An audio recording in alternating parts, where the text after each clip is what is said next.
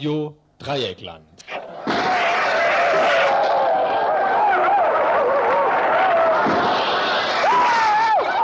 Tagesinfo.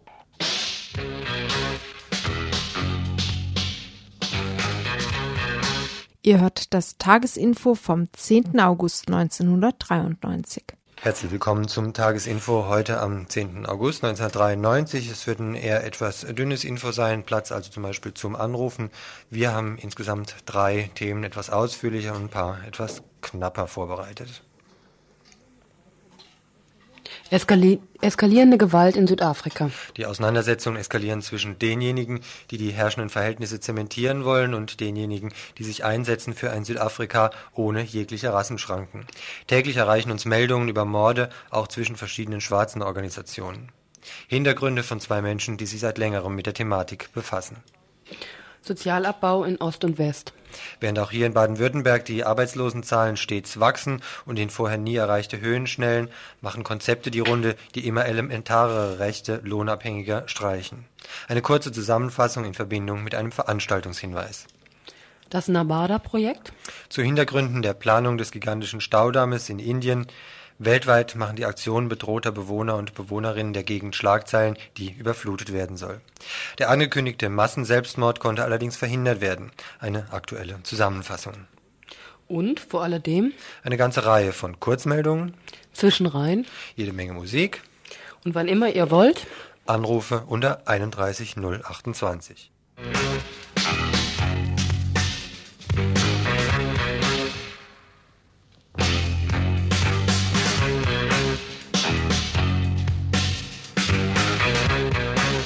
Kommen wir also zu unseren Kurzmeldungen. Tauwetter auf Kuba ist die erste Schlagzeile. Der kubanische Staatschef Fidel Castro ist grundsätzlich zu einem Treffen mit US-Präsident Clinton bereit. Dies gilt als vollkommene Neuorientierung im kubanisch-US-amerikanischen Verhältnis. Offensichtlich drückt die desolate wirtschaftliche Situation auf Kuba derart, dass Treffen mit dem sogenannten Klassenfeind denkbar werden. Kuba hatte in den vergangenen Jahrzehnten stets strikte Distanz in den USA, zu den USA gewahrt. Dies insbesondere vor dem Hintergrund, dass die USA als Nachbarland eigentlich Handelspartner von Kuba sein könnten, dies jedoch aus antikommunistischer Tradition ablehnen. Infolge dieses Embargos mangelt es auf Kuba an vielerlei Gütern, wenngleich Bildungsstandard oder auch Gesundheitssystem auf der sogenannten Zuckerinsel höher sind als überall sonst in Mittelamerika. Fidel Castro meinte gestern, dass sein Land mehr für die, wie er sagte, wirtschaftliche Öffnung getan habe als etwa das kommunistische China. Dennoch pflegen die USA aus machtpolitischem Kalkül recht rege Beziehungen mit China. Nach der Legalisierung des Dollar auf Kuba vor zwei Wochen stellt die Rede Castros nun einen weiteren Versuch dar, das US-Handelsembargo zu beenden. Castro lobte Clinton ausdrücklich. Er unterscheide sich wesentlich von seinen Vorgängern Reagan und Bush, die anmaßend und arrogant gewesen seien. Gewalt von rechts. Gewalt von rechts. So Stück für Stück sichert, sickert ins konservative Lager durch, was etwa hier, was etwa wir hier bei RDL schon seit Jahren behaupten. Die Gewalt Rechtsradikaler kann in ihrer Gefährlichkeit kaum unterschätzt werden. Letzte Woche kam diese Einsicht bei dem Rheinland rheinland-pfälzischen Ministerpräsidenten Zuber an. Er gestand sogar ein, dass Rechtsradikale hierzulande mittlerweile derart gut organisiert seien, dass staatliche Stellen allein mit der Bekämpfung nicht mehr zurande kämen. Die Bevölkerung müsse mithelfen, so Zuber vergangene Woche in Mainz. Diese Woche nun Heiner Geißler, CDU, wörtlich. Gewalt von rechts stellt eine größere Gefahr dar als die von links. Junge deutsche Rechtsextreme, so Heiner Geißler, würden sich als Avantgarde, einer weltverbreiteten Stimmung verstehen, sagte Geißler. Bleibt also abzuwarten, wie Heiner Geißlers Kollegen beispielsweise mit den von Rechtsradikalen geplanten Rudolf Hess-Aufmärschen kommendes Wochenende umgehen lassen. Und es stellt sich die Frage, wer die rechtsextreme Stimmung überhaupt geschaffen hat. Mit Sicherheit doch wohl auch die Scharfmacher in Geißlers, pa in Geißlers Partei. Dagegen konstatiert Geißler, agieren die wenigen linken Gewalttätiger völlig isoliert von der Bevölkerung. Völlig zu Unrecht? Die RAF-Aktion, bei der die ganze Ortschaft Händeklatschen zuschaut, steht doch in der Tat noch aus, wobei solche Art stumpfsinniger Solidarität freilich auch nicht die unbedingt wünschenswerte wäre. Trotzdem wären Strategien Strategiediskussionen über die Verankerung linker Positionen vielleicht ganz angesagt. Gestern riefen uns Leute an, nachdem sie uns die Tage zuvor schon mit Papierbergen überschüttet haben. Und zwar die, der Fachverband Kartonverpackungen für flüssige Nahrungsmittel. Bei manchen von euch klingelt es vielleicht jetzt schon. Ihr habt vielleicht schon an manchen Bussen hier in der Stadt oder an Plakatsäulen gelesen, dass diejenigen, die sich wohl in der Defensive befinden, nämlich diejenigen, die Pappkartons als Einwegverpackungen für Getränke herstellen, dass die jetzt in die Offensive wieder äh, gehen wollen und Propaganda machen wollen für ihren Kram. Wir haben uns dann noch breitschlagen lassen, sind heute zu dieser unsäglichen Pressekonferenz gegangen und was dabei rausgekommen ist, hört ihr jetzt. Wir verleihen hiermit das goldene Mikrofon an der Anstecknadel in Platin. Die Verleihung erfolgt in Verbindung mit den vernichtendsten Wünschen für den größten Schwachsinn, der uns in diesem Jahr auf Band gesprochen wurde.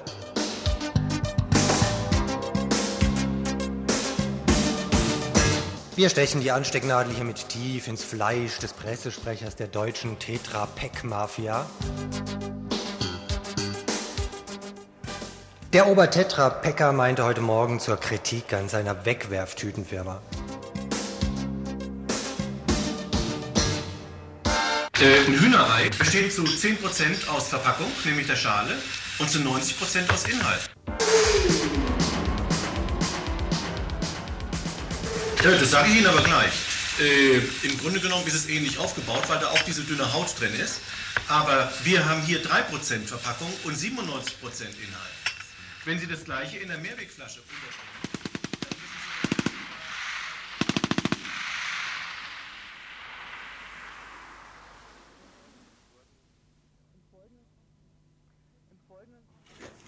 Im Folgenden kommt nun ein Musikstück von der Novanta Nove Posse.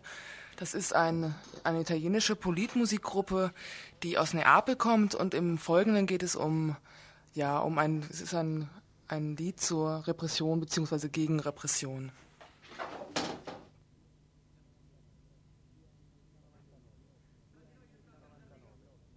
Cina 99, due anni di occupazione, di lotte, di internità nei movimenti, di cultura antagonista, 12 arresti e 34 denunce il bilancio, qualcuno a Via Medina si deve vergognare.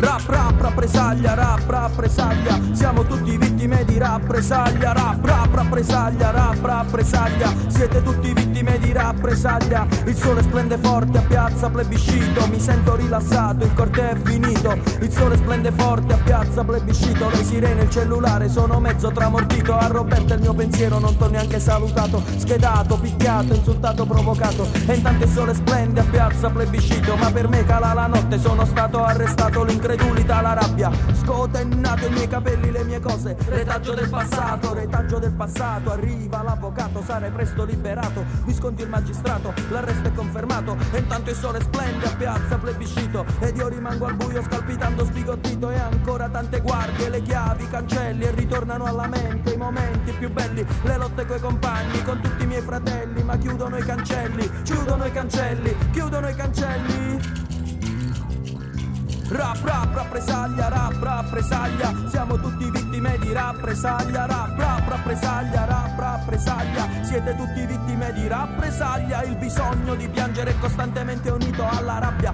La voglia di lottare liberato. E intanto il sole splende a piazza plebiscito. Quel sole che è la lotta del movimento unito Che dal buio della cella non ho visto ma ho sentito Sentito nel cuore, sì, il vostro amore La solidarietà con tutto il suo calore. Ti possono arrestare là, casa perquisire da quello che ti è caro ti possono strappare, ti possono picchiare, ti possono umiliare. Ma la lotta dei compagni non la possono fermare, nessun magistrato lo può neanche pensare. Rap, rap, rappresaglia, rap, rappresaglia. Siamo tutti vittime di rappresaglia, rap, rap, rappresaglia, rap, rappresaglia. Siete tutti vittime di rappresaglia. Il calore della lotta in galera è arrivato. L'ho sentito, sì, mi ha aiutato. Si fotta il magistrato, si fotta la Nato, si fotta il sistema che tutto ciò ha determinato la vostra determinazione mi ha scarcerato e adesso sono uscito, dice tutto finito, sono libero, sono libero.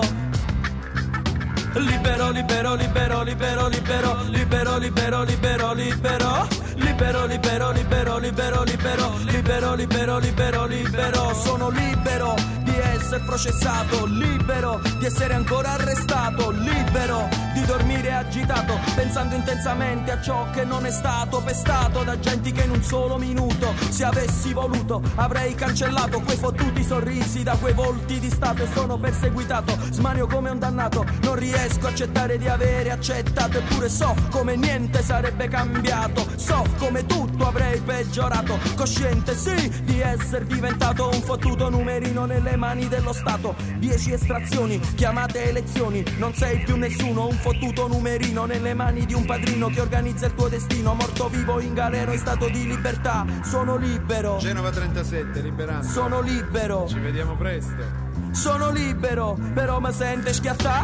Libero, libero, libero, libero, libero, libero, libero, libero, libero, libero, libero, libero, libero, libero, libero, libero, libero, libero, ancora libero, libero, libero, libero, libero, libero, libero, libero, libero, libero, libero, libero, libero, libero, libero, libero, libero, libero. Urlalo sempre finché c'hai fiato, non tramonta mai il sole a piazza plebiscito. Urlalo sempre finché c'hai fiato, sta sempre la vittoria del proletariato. Urlalo sempre finché c'hai fiato, non tramonta mai il sole a piazza plebiscito. Urlalo sempre finché c'hai fiato, sta sempre la vittoria del proletariato unito.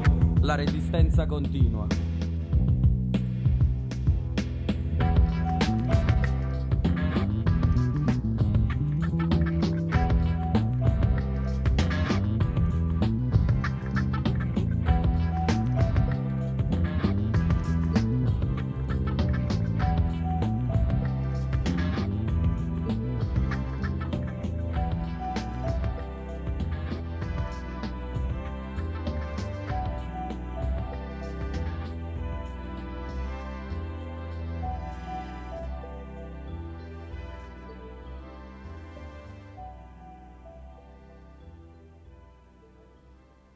Ihr hört das Tagesinfo vom 10. August 1993.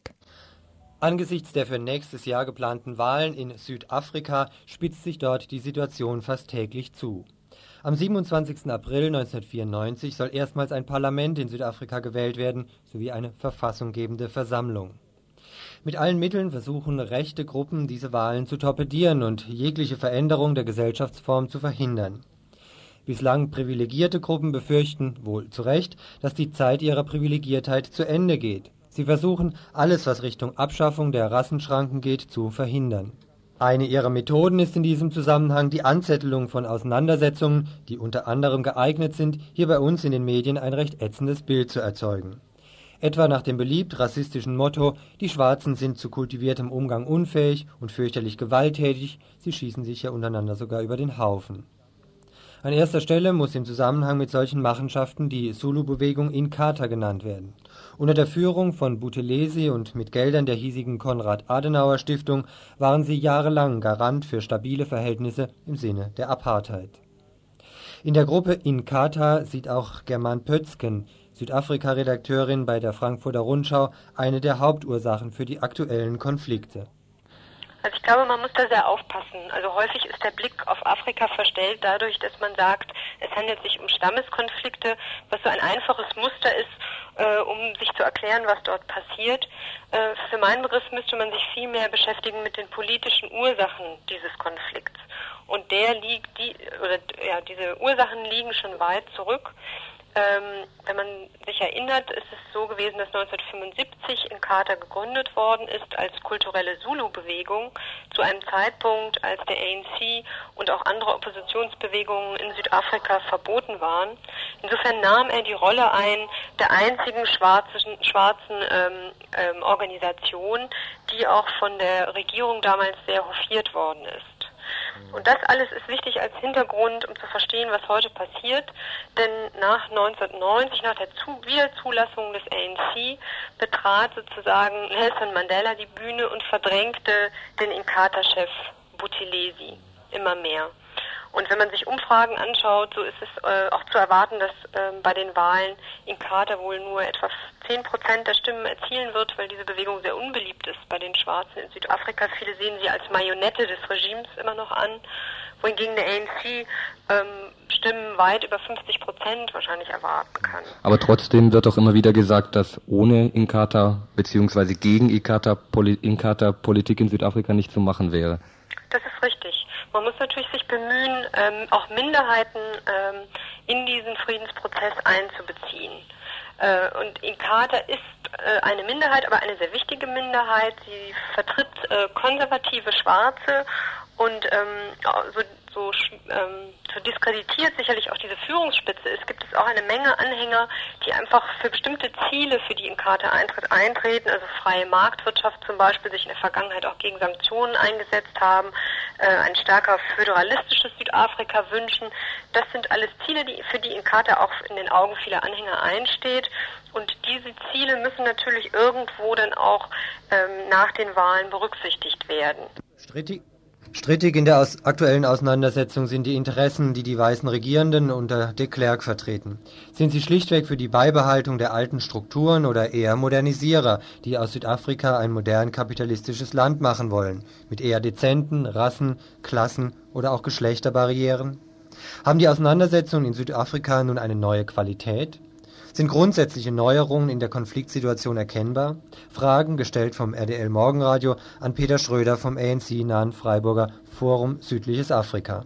In der Qualität hat sich da eigentlich nicht wesentlich geändert. Die Überfälle speziell von Inkatha-Angehörigen auf ANC-Angehörige hat es eigentlich seit Jahren schon gegeben, äh, auch schon vor der Freilassung von Mandela 1990.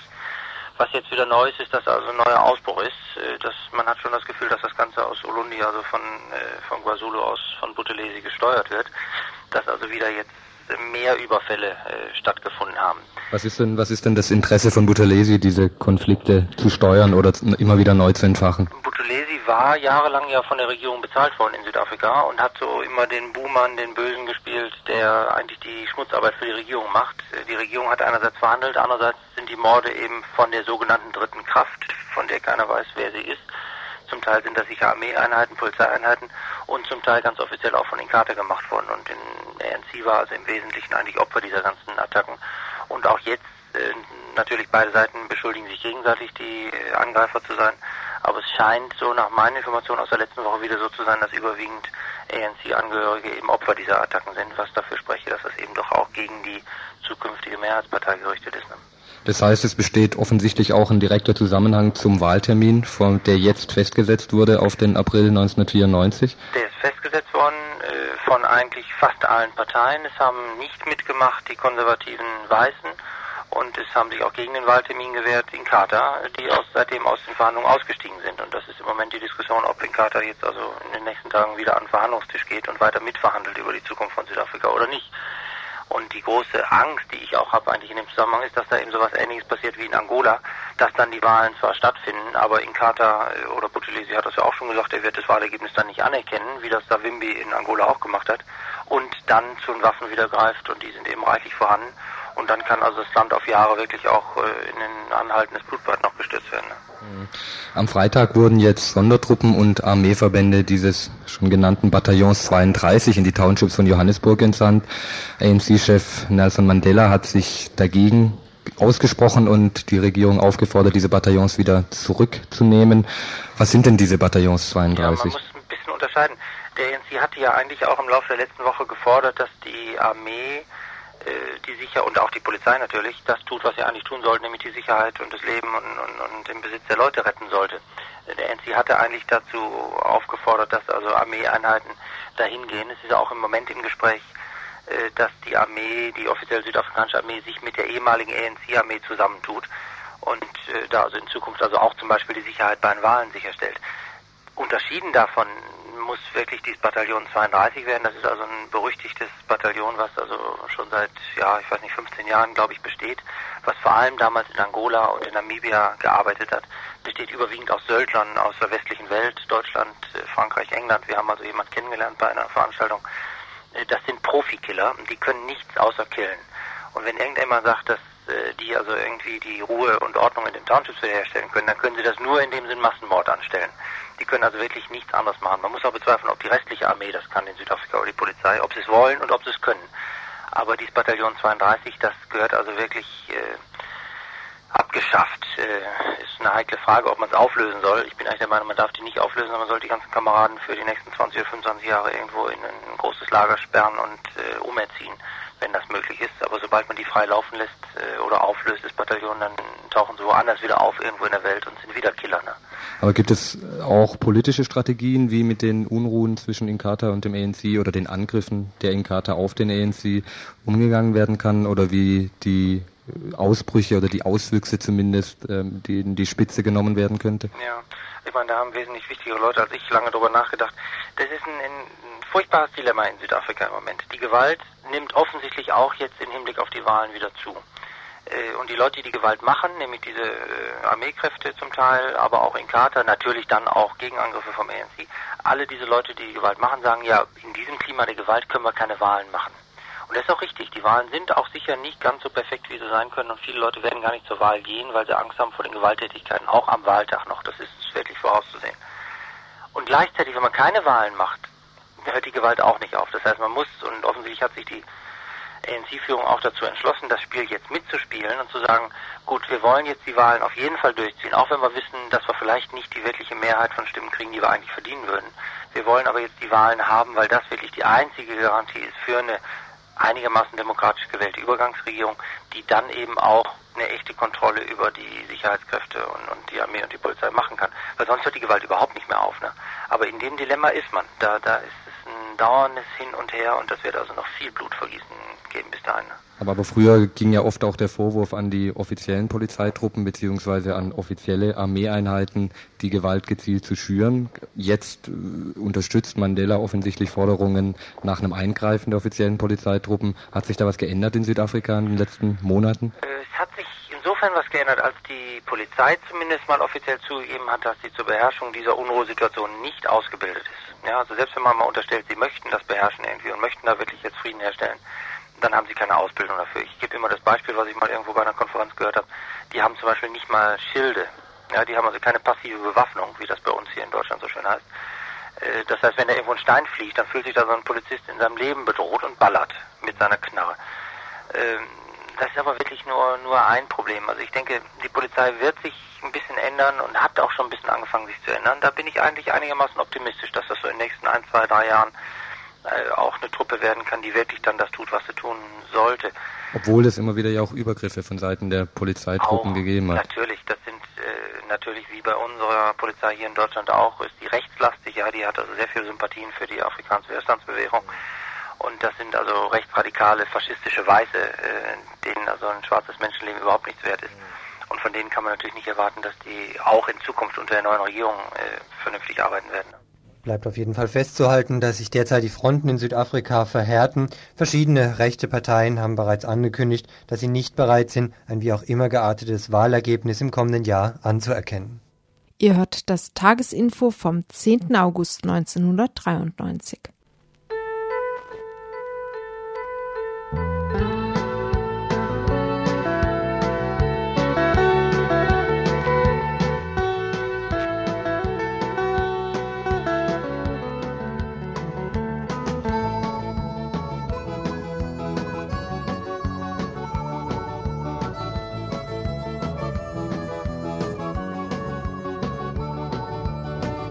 Che loro è un impiego onesto, sono dei modelli per la società. Hanno l'armatura, il bastone e l'elmetto, la loro condizione sicurezza ci dà. Sirene blu, bastardi parassiti, non ne possiamo più. Cervello di cartone, sirene blu, cervello da assassini, non ne possiamo più. Per più di un milione.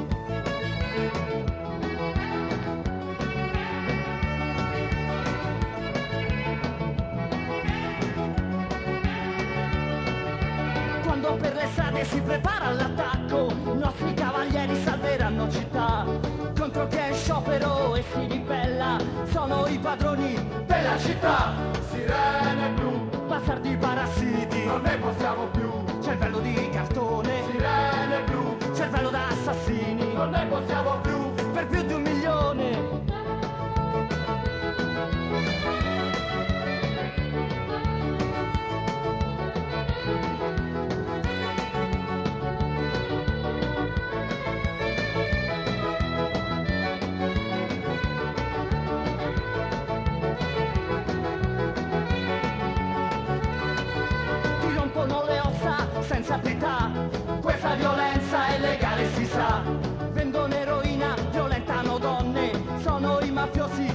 città, sirene blu, bastardi parassiti, non ne possiamo più, cervello di cartone, sirene blu, cervello assassini, non ne possiamo più, per più di un milione.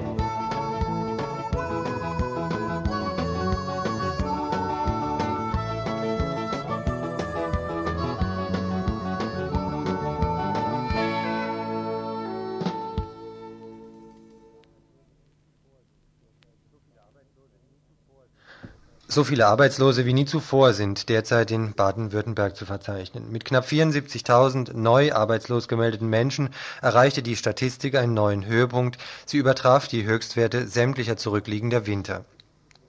Die Zahl der Arbeitslosen im Ländle ist nun bei knapp 300.000 angelangt. Die Rezession erreicht auch den Südwesten wobei es sich lohnt, den Begriff Rezession genauer zu betrachten. Nach wie vor pendelt der obskure Wert Bruttosozialprodukt dezent im Bereich über Null. Kein Drama also, dass diese Gesellschaft auf der ökonomischen Seite kein weiteres Wachstum braucht, liegt ja wohl auf der Hand. Dramatisch dagegen ist die ungerechte Verteilung der nach wie vor reichlich vorhandenen Arbeit. Beispiel Freiburg. Während etwa auf der KTS-Baustelle Nachtschichten geschoben werden und Überstunden zuhauf angesammelt werden, sind an anderer Stelle Firmen von Auftragsschwierigkeiten geplagt. Während die Stadtverwaltung mit, wie sich heute zeigt, verlogenen Sprüchen vom Aufschwung für die Bauwirtschaft im Zusammenhang mit der KTS warb, werden heute Menschen insbesondere aus Osteuropa zu Billiglöhnen angeheuert und ausgebeutet im Klartext, die räumliche, zeitliche, aber auch finanzielle Verteilung vorhandener Arbeit und Gelder liegt im Argen. Und Regierung, Hand in Hand mit Gewerkschaften, tragen ihren Teil dazu bei, dass sich die Schere zwischen gut und gar nichts Verdienenden weiter öffnet, die sozialen Unterschiede stets zunehmen. Zuletzt mit der Forderung, einen zweiten Arbeitsmarkt zu gründen. Im Klartext, ein Teil der Beschäftigten soll von vornherein aus den bestehenden Tarifverträgen rausgenommen werden. Konservative Gewerkschaften, Parteien sowie Arbeitsämter erwarten sich hiervon eine, wie sie sagen, Entspannung auf dem Arbeitsmarkt.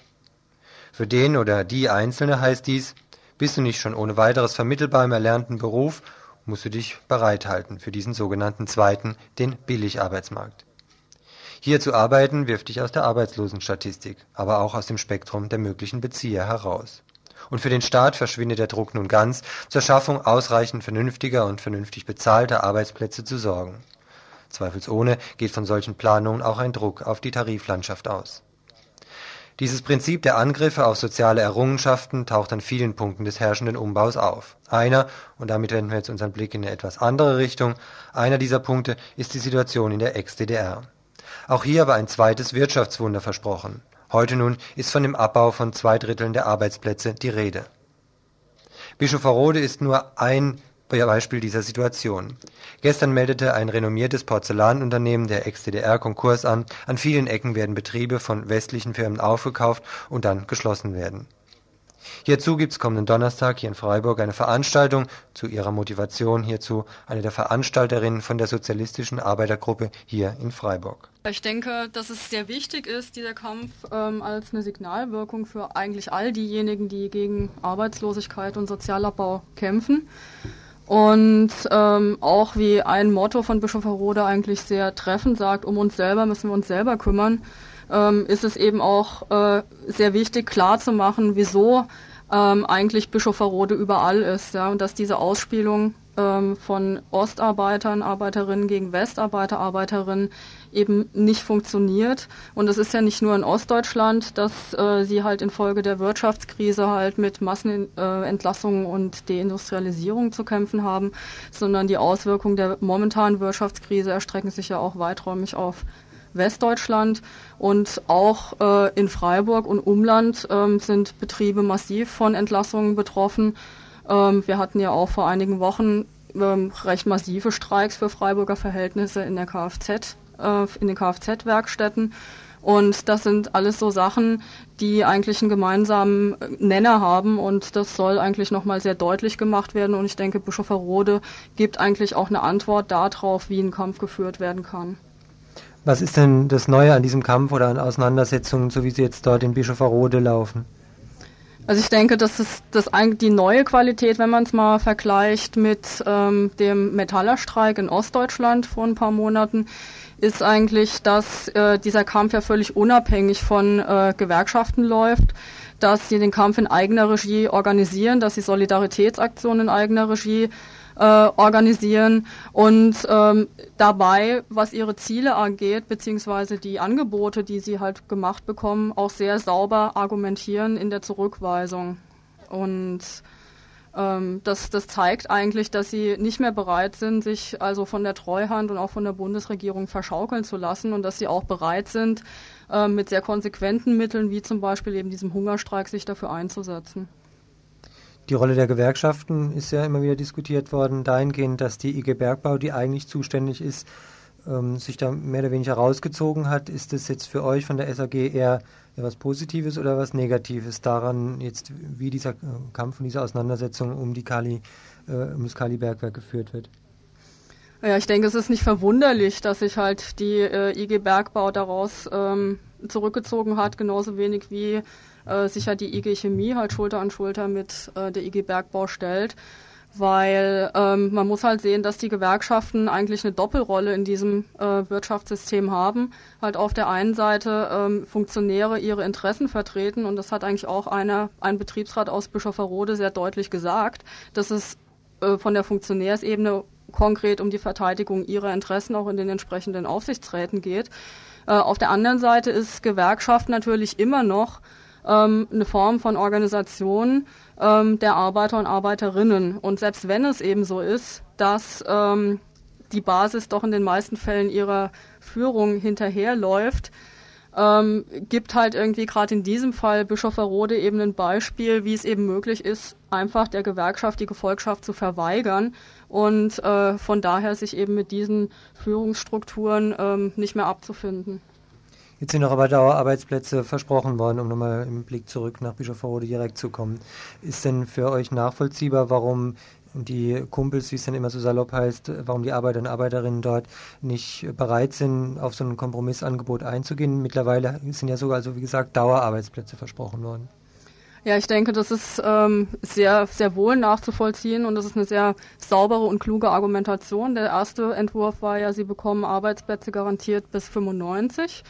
Ähm, das wurde zurückgewiesen, berechtigt zurückgewiesen, einfach mit ähm, der Sage, okay, was passiert nach 95? Also dann stehen wir auf der Straße, sind genauso schlau wie vorher. Abgesehen davon wird sich das noch zeigen, wie sich diese Arbeitsplätze gestalten. Äh, das zweite Angebot war, okay, es gibt äh, längerfristige Garantien für Arbeitsplätze. Das wurde ebenfalls zurückgewiesen mit der Argumentation, äh, eigentlich, wir lassen uns nicht gegen andere ausspielen. Es war so, dass diese Arbeitsplätze in Bischofferode bezahlt werden sollten ähm, aus ABM-Mitteln, die an anderer Seite halt abgezogen worden sind. Und von daher denke ich, ist das eigentlich eine sehr schlüssige Argumentation, mit der dieses Angebot zurückgewiesen worden ist. Ihr hattet vergangenen Samstag auch, um die auf die Veranstaltung einzuladen, jetzt kommenden Donnerstag schon Flugblätter verteilt hier in Freiburg in der Innenstadt. Was waren denn da Erfahrungen? Wie haben denn da Leute auf der Straße reagiert, wenn ihr gesagt habt, wollt ihr was spenden oder quasi eingeladen habt auf die Veranstaltung? Ja, das war unterschiedlich. Man muss sagen, dass die äh, Mehrzahl der Leute sich eigentlich bewusst gegen eine Spende entschieden haben und zwar auch mit, ähm, mit der Formulierung, nein, dafür gebe ich kein Geld und dann auf die Frage, warum, ähm, kam doch von einer Gruppe der Leute so die Antwort, ja, uns geht's ja auch schlecht und uns hilft auch keiner. Außerdem kriegen die im Osten ja Sozialhilfe und sie werden nicht verhungern. Das war die eine Gruppe. Die andere Gruppe hatte dann eigentlich eher so die Argumentation von der bürgerlichen Berichterstattung übernommen. Naja, das Werk ist halt nicht rentabel und man muss wirtschaftlich denken. Und äh, trotzdem gab es natürlich auch eine dritte Gruppe, die eigentlich äh, aus vollem Herzen gespendet hat und eigentlich auch ähm, indirekt kundgetan hat, dass sie ähm, aus vollem Herzen auch den Kampf der Bischofferoder Kali-Kumpel unterstützen. Ich würde jetzt Folgendes vorschlagen, wer denkt, ach ja, ich würde auch ganz gerne mal was spenden, dem oder der sagen wir jetzt nach dem nächsten Musikstück die Kontonummer durch. Aber du kannst vielleicht gerade mal noch eben sagen, wann und wo die Veranstaltung die Woche stattfindet. Ja, die Veranstaltung ist am Donnerstag, den 12.08. im Radikaldemokratischen Zentrum um 20 Uhr. Ähm, es ist, ja, es werden halt drei, äh, zwei oder drei Kali-Kumpel halt da sein und über ihre Erfahrungen berichten. Ähm, und es ist natürlich jeder herzlich eingeladen, da hinzukommen, weil ich denke, wir sollten den Kumpeln also einen warmen und herzlichen Empfang bereiten. Und jeder, der eigentlich ähm, noch mit mobilisieren möchte oder halt vielleicht auch weitergehende Aktionen halt noch planen würde, der kann sich halt mit uns in Verbindung setzen. Und meine Telefonnummer in Freiburg ist 50 74 11. Okay, wem es zu schnell ging, kann hier nochmal anrufen. Dann sagen wir die Nummer nochmal und dir herzlichen Dank fürs Kommen. Ja, bitte. Ja, wie ihr heute schon hört vielleicht, spielen wir heute ein paar Stücke aus der italienischen Musikwelt. Jetzt im Folgenden kommt ein Stück der Africa Unite, eine der selbstproduzierenden Politmusikgruppen. Das Stück heißt Molto Importante, auf Deutsch sehr wichtig. Und dieses sehr wichtig bezieht sich auf das, was das Lied aussagen will. Sehr wichtig ist nämlich, Menschen nicht mundtot machen oder sich als Mensch nicht mundtot machen zu lassen, sich die Möglichkeit der Kommunikation, des Zusammenseins, der Kollektivität nicht nehmen zu lassen. Ihr hört das Tagesinfo vom 10. August 1993. Ja, soweit vielleicht. Und jetzt das Musikstück.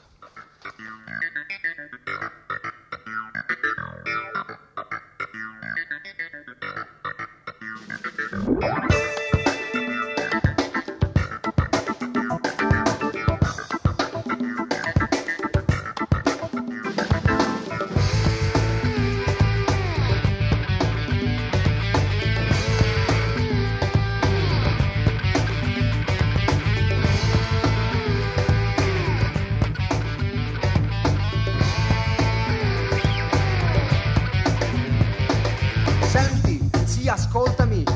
cosa di cui ti voglio parlare è molto importante per tutti quelli che come noi vogliono continuare a vederci parlare, comunicare. Non permettiamo che nessuno resti fuori, non vogliamo continuare ad essere disadattati, emarginati, disoccupati, a volte già spacciati. Scopriamo la causa di questo, dai troviamo la soluzione.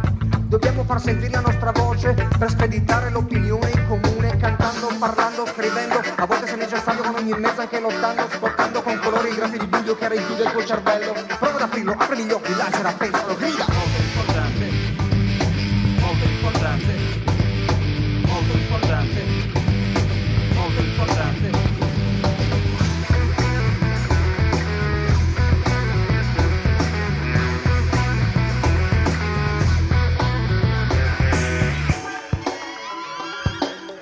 Occupazioni, le autogestioni, i centri sociali non sono fantasie di sbandati, anarco-punk, rasta autonominati, ma sono il frutto di un bisogno, di un'esigenza, della mancanza di strutture ufficiali popolari che permettano la socializzazione senza dover pagare caro il prezzo del business, sullo spettacolo, sulla consumazione. E allora battiti, non rinunciare, lo spazio antagonista non lo sottovalutare, terreno fertile da coltivare.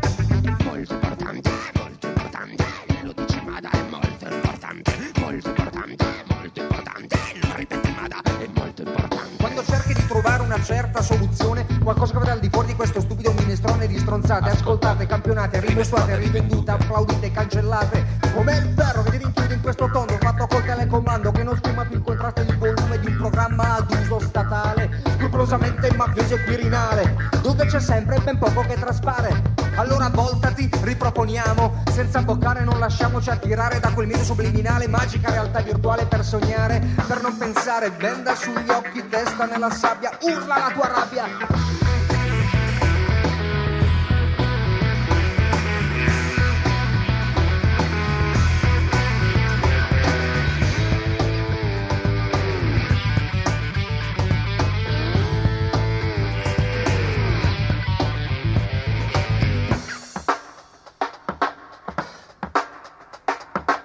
Guardami, guarda, guardati intorno, quale direzione sta seguendo il nuovo giorno? Manifestazione di razzismo, intolleranza, discriminazione, malcontento giovanile gridato a colpi di bastone contro chi dal sud del mondo è arrivato, spinto da una guerra, sbagliato da un miraggio che noi stessi abbiamo creato.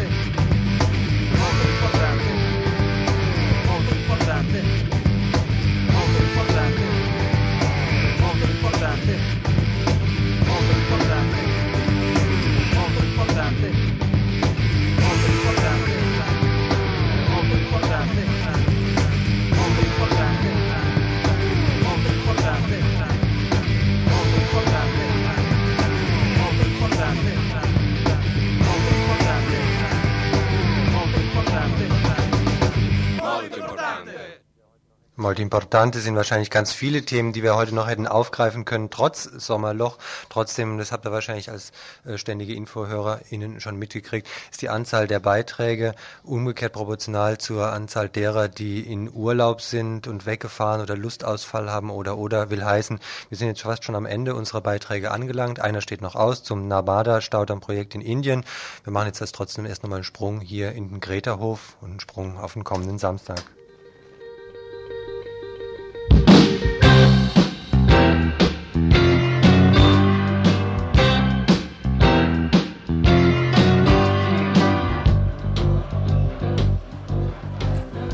Hey, hast du eigentlich schon gehört? Was denn? Am Samstag jetzt ist wieder das Hoffest. Wo gibt's denn wo was? Auf dem Greta-Gelände ist am Samstag ein Fest. Wegen Greta Ost oder wieso? Hm, ja, schon, ne? Sag mal, sind die eigentlich schon fertig mit der Bleisanierung? Blei macht Hai, gute Frage, kann ich mir eigentlich nicht vorstellen. Hm. Und was bauen denn die eigentlich in die Gießereihalle dann rein? In die Gießereihalle ein Parkhaus, ne? Oder so eine Art sozialer Tiefgaragenbau. Also ich frage mich ja immer, wo die die ganze Kohle herkriegen wollen. Weißt du was, fragst du einfach selber am Samstag. Auf dem Hoffest. Jo, so ab 10 ist Flohmarkt und ab 3 Uhr kannst du das ja zum Thema machen.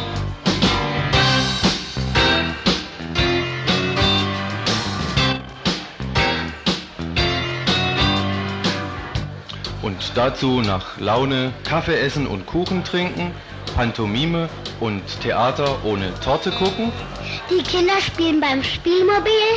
Und jemand spielt auf dem Klavier und viel verschiediges Gegesse und Getrinke und so.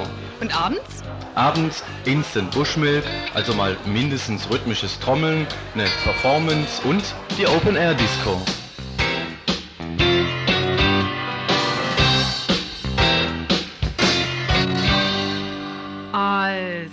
Wann und wo genau? Auf dem Greta-Gelände in der Adlerstraße 12 in Freiburg am Samstag, den 14. August, den ganzen Tag bis Mitternacht.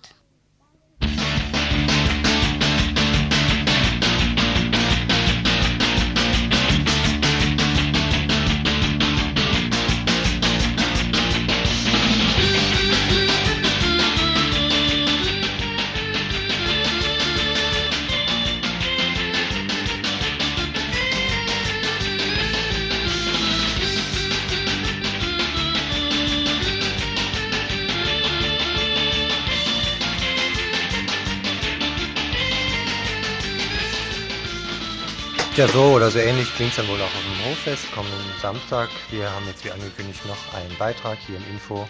Ja, Manege frei passt mir da, fällt mir da gerade bei der Musik in ein.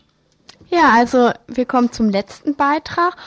Und zwar geht es um das Namada Staudram-Projekt in Indien. Das geriet letzte Woche ja wieder erneut in die Schlagzeilen, denn äh, die Mitglieder der Organisation gegen das Namada-Projekt hatten angekündigt, sich am 6. August, dem Jahrestag der Atombombe von Hiroshima, in einem Selbstopfer durch Ertrinken das Leben zu nehmen. Dieses Yal Samati, wie es auf Indisch heißt, ich hoffe richtig so ausgesprochen, sahen sie als letztes Mittel in der Auseinandersetzung mit der Regierung über dieses Megaprojekt. Ja, aber zunächst mal, was ist das Namada-Staudamm-Projekt und welche Bedeutung hat es? Der Namada-Damm bildet das Kernstück ähm, des gigantischen Wasserwirtschaftsprojekts Sada Sarova, das in, äh, im Westen von Indien ist. Und dann der Man Namada ist der größte Fluss Indiens. Hier soll ein riesiges Netz von hunderten großer und kleiner Dämme sowie tausenden Kilometern von Kanälen entstehen.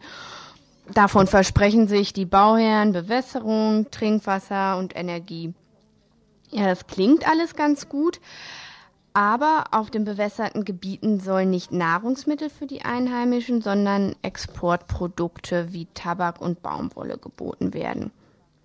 Bereits 1961 legte Indiens erster Premier Nehru den Grundstein für diese Baustelle. Und damals wurde das Projekt noch als Tempel des modernen Indiens gepriesen. Dieses Fortschrittsdenken ist jetzt aber überholt und auch das, das ganze Projekt heftig umstritten. Viele Fragen der Veränderung des Ökosystems im Namada-Tal äh, wurden nie richtig geklärt.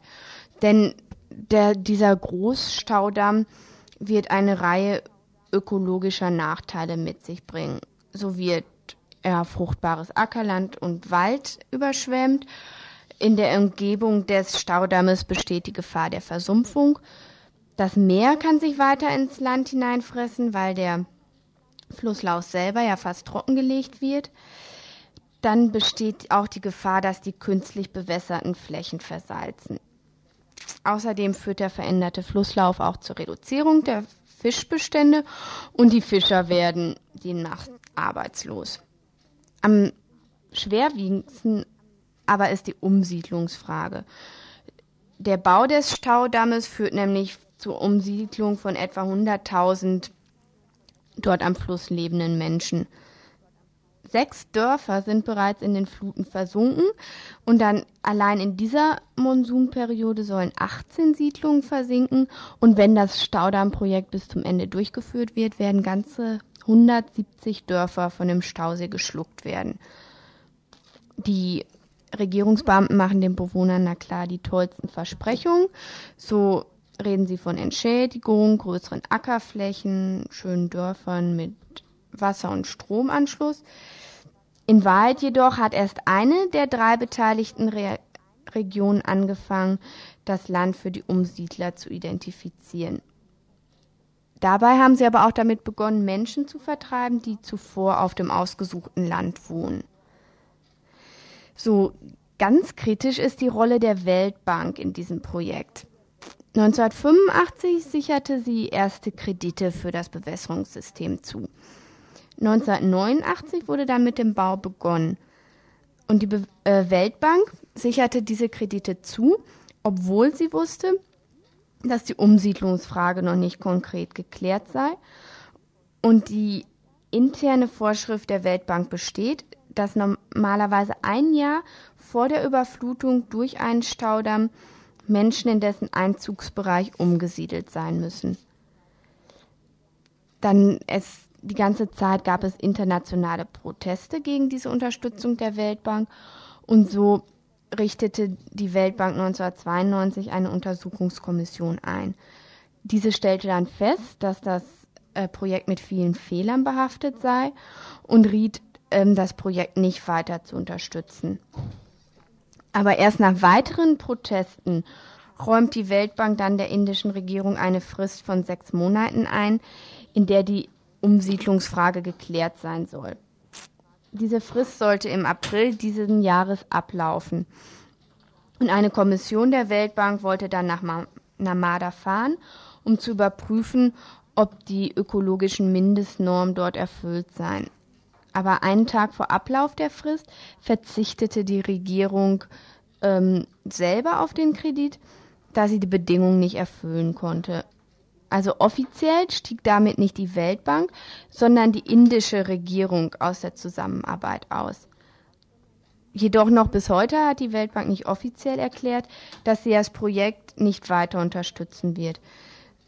Ähm, zudem ist auch bekannt, dass Indien ja weiterhin Sektorkredite von der Weltbank erhält und diese verwendet es auch, verwendet Indien auch für das Staudammprojekt. Ja, überhaupt ist gar nicht äh, geklärt, ob das Staudammprojekt ein sinnvolles Konzept für Indien darstellt. Äh, denn diese Energie und Bewässerung wird letztendlich für mehr Devisen geschaffen.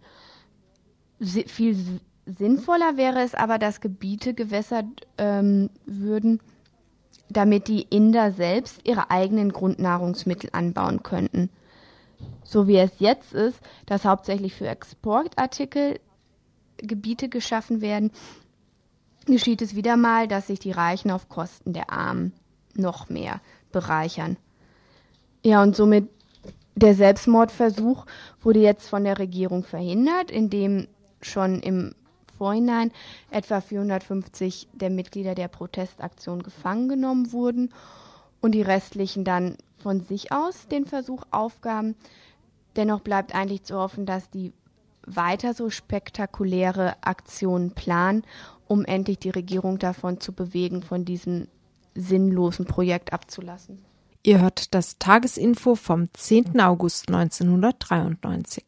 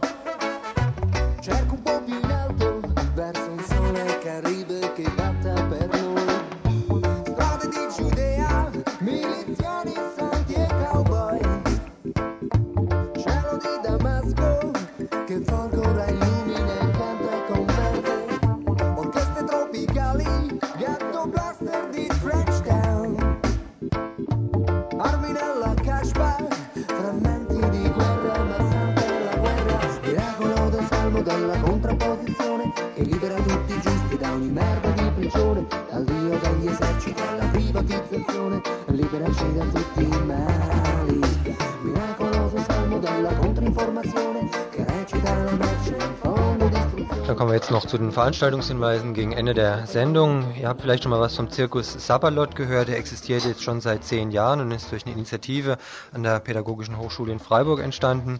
Inzwischen ist es allerdings eine relativ selbstständige, unabhängige Vereinigung geworden, bestehend aus 25 Studis, Schülern und Erwerbstätigen, zum Teil allerdings oder eigentlich alles Amateure. Einige von denen sind dieses Jahr jetzt bei der Tournee das erste Mal dabei, andere schon seit mehreren Jahren. Tournee heißt, die waren in den letzten Wochen in verschiedenen unterschiedlichen Städten hier in Süddeutschland, in Südbaden unterwegs, sind jetzt wieder zurück in Freiburg.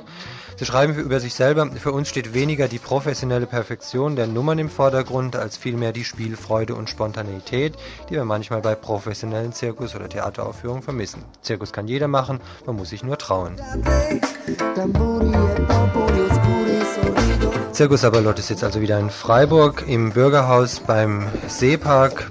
Heute Abend könnte es noch gerade lang, ab 20 Uhr gibt es immer die Abendveranstaltung, ansonsten nachmittags noch eine zweite um 15 Uhr. Zirkus Abalot wird da sein im Seeparkgelände dort im Bürgerhaus bis kommenden Sonntag.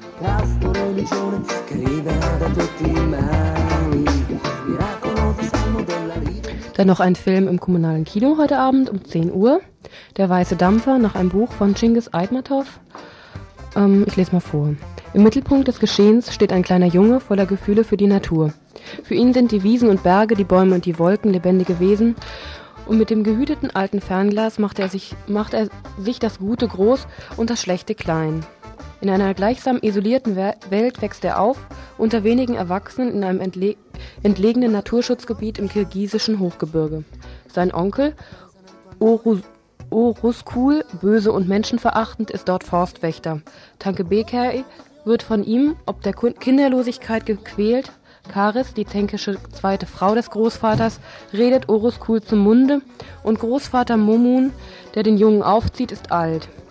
Die verständnisvolle Güte des Alten erweist sich Oruskul gegenüber als ohnmächtig. Dem Jungen aber ist er der beste Freund.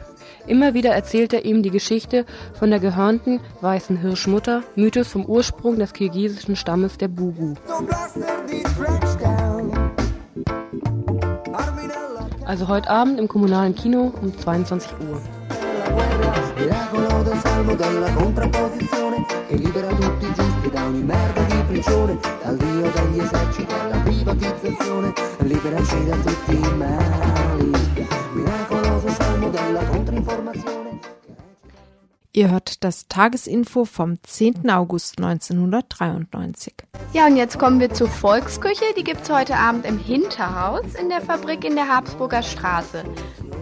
Das hört sich auch ganz lecker an, was es da gibt. Und zwar gefüllte Blätterteigtaschen, dazu einen knackigen Salat. Und beim Nachtisch könnt ihr euch überraschen lassen. Den, den gibt es entsprechend der Jahreszeit.